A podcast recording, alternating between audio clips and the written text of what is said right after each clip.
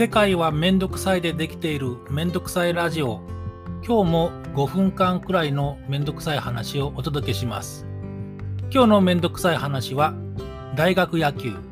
これはノートっていうブログサービス、SNS の連動記事で2020年9月8日に書いたエントリー、大学野球に関連する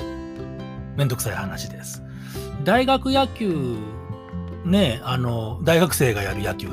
なんだけどね、あの、東京にいると、東東六大学とかね、東京六大学とか、あの、六大学っていうね、あの、広島にいた頃は広島六大学って言ったのかな、広島経済大学とかね、そういったとこやってたけど、六大学っていうのが、あれね、一個ルールみたいね。で、大学野球は、まあ、年に1回、2回見に行くって年があるかないかぐらいな感じで、これまで人生で全部合わせても20試合は行ってないんじゃないかなっていうぐらいな、本当大学野球素人なんだよね。でもね、あの、神宮球場が近いからね、あの、昼下がり、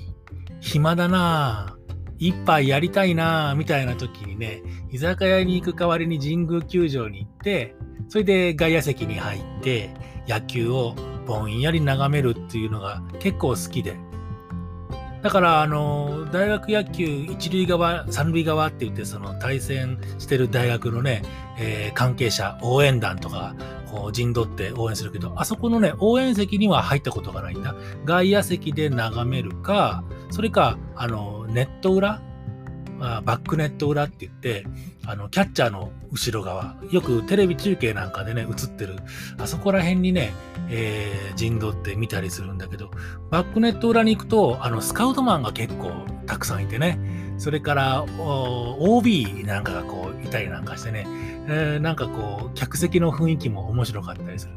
一番最近、大学野球を見たのは、だから何年前なんだろう。今ね、カープに入って活躍をしている森下っていうピッチャーがいてね、ドラフト1位で入ったんだけど、明治大学だったんだよね。その森下が出るよっていう試合が、明治大学が出る試合があって、その時に見に行ったかな、先発をして。3失点したんじゃなかったかな。随分ね、細っこいピッチャーでね、球はまあ速くは見えるけど、そんなにいいピッチャーかなっていう、ね、俺も素人だから、これドライチドライチとか言って森下すごいいいのが入ったって言ってるけど、本当に大丈夫なのかななんて思いながらね、こう見てたんだけど、翌年、去年だよね。去年もあの知ってる人はよく知ってると思うけど、もうものすごい大活躍でね、えー、新人王を取って、それから今年はオリンピックね、あの、日本代表の一員にも選ばれて、すごい頑張ってたね。ああ、なんか俺の目は節穴だなっていうね、全然見る目ないんじゃないかっていう、そんなことがあったかな。それが一番最近。だから去年も見に行ってないし、今年も見に行ってない。大学野球を1回、2回見ておくと、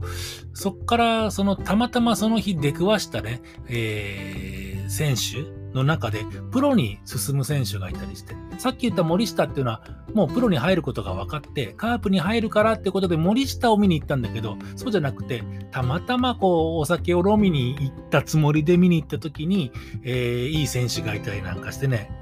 カープに入った広瀬もそうじゃなかったかな。ちょっと記憶が曖昧なんだけど、法政大学だよね、確かね。えー、なんか、そんなに体は大きくないけど、こう、ユニフォームがちっちゃく見えてね、あの、桐蔭高校の選手みたいに、ものすごい一人だけこうムキムキに見えて、打球がやたら速いみたいなのが覚えてたら、それカープに入って、え、あれ、あの時に見た選手じゃなかった？みたいなね、そういうのがあ思い出としてあると、プロに入る前の姿を生で見とくと、プロに入った後もね、その選手を追いかけていって、ずっと。で、広瀬の場合は、えー、まあ、うまいこと選手としてはね、体制できたので、長いことプロ野球選手人生があった、その最後のところまでね、見届けることができたりして、なんかこう、広瀬のちっちゃい頃から知ってますよ、みたいな、そういうう感慨深いところもあったりして、大学野球、アマチュア野球見るの好きだなと思って。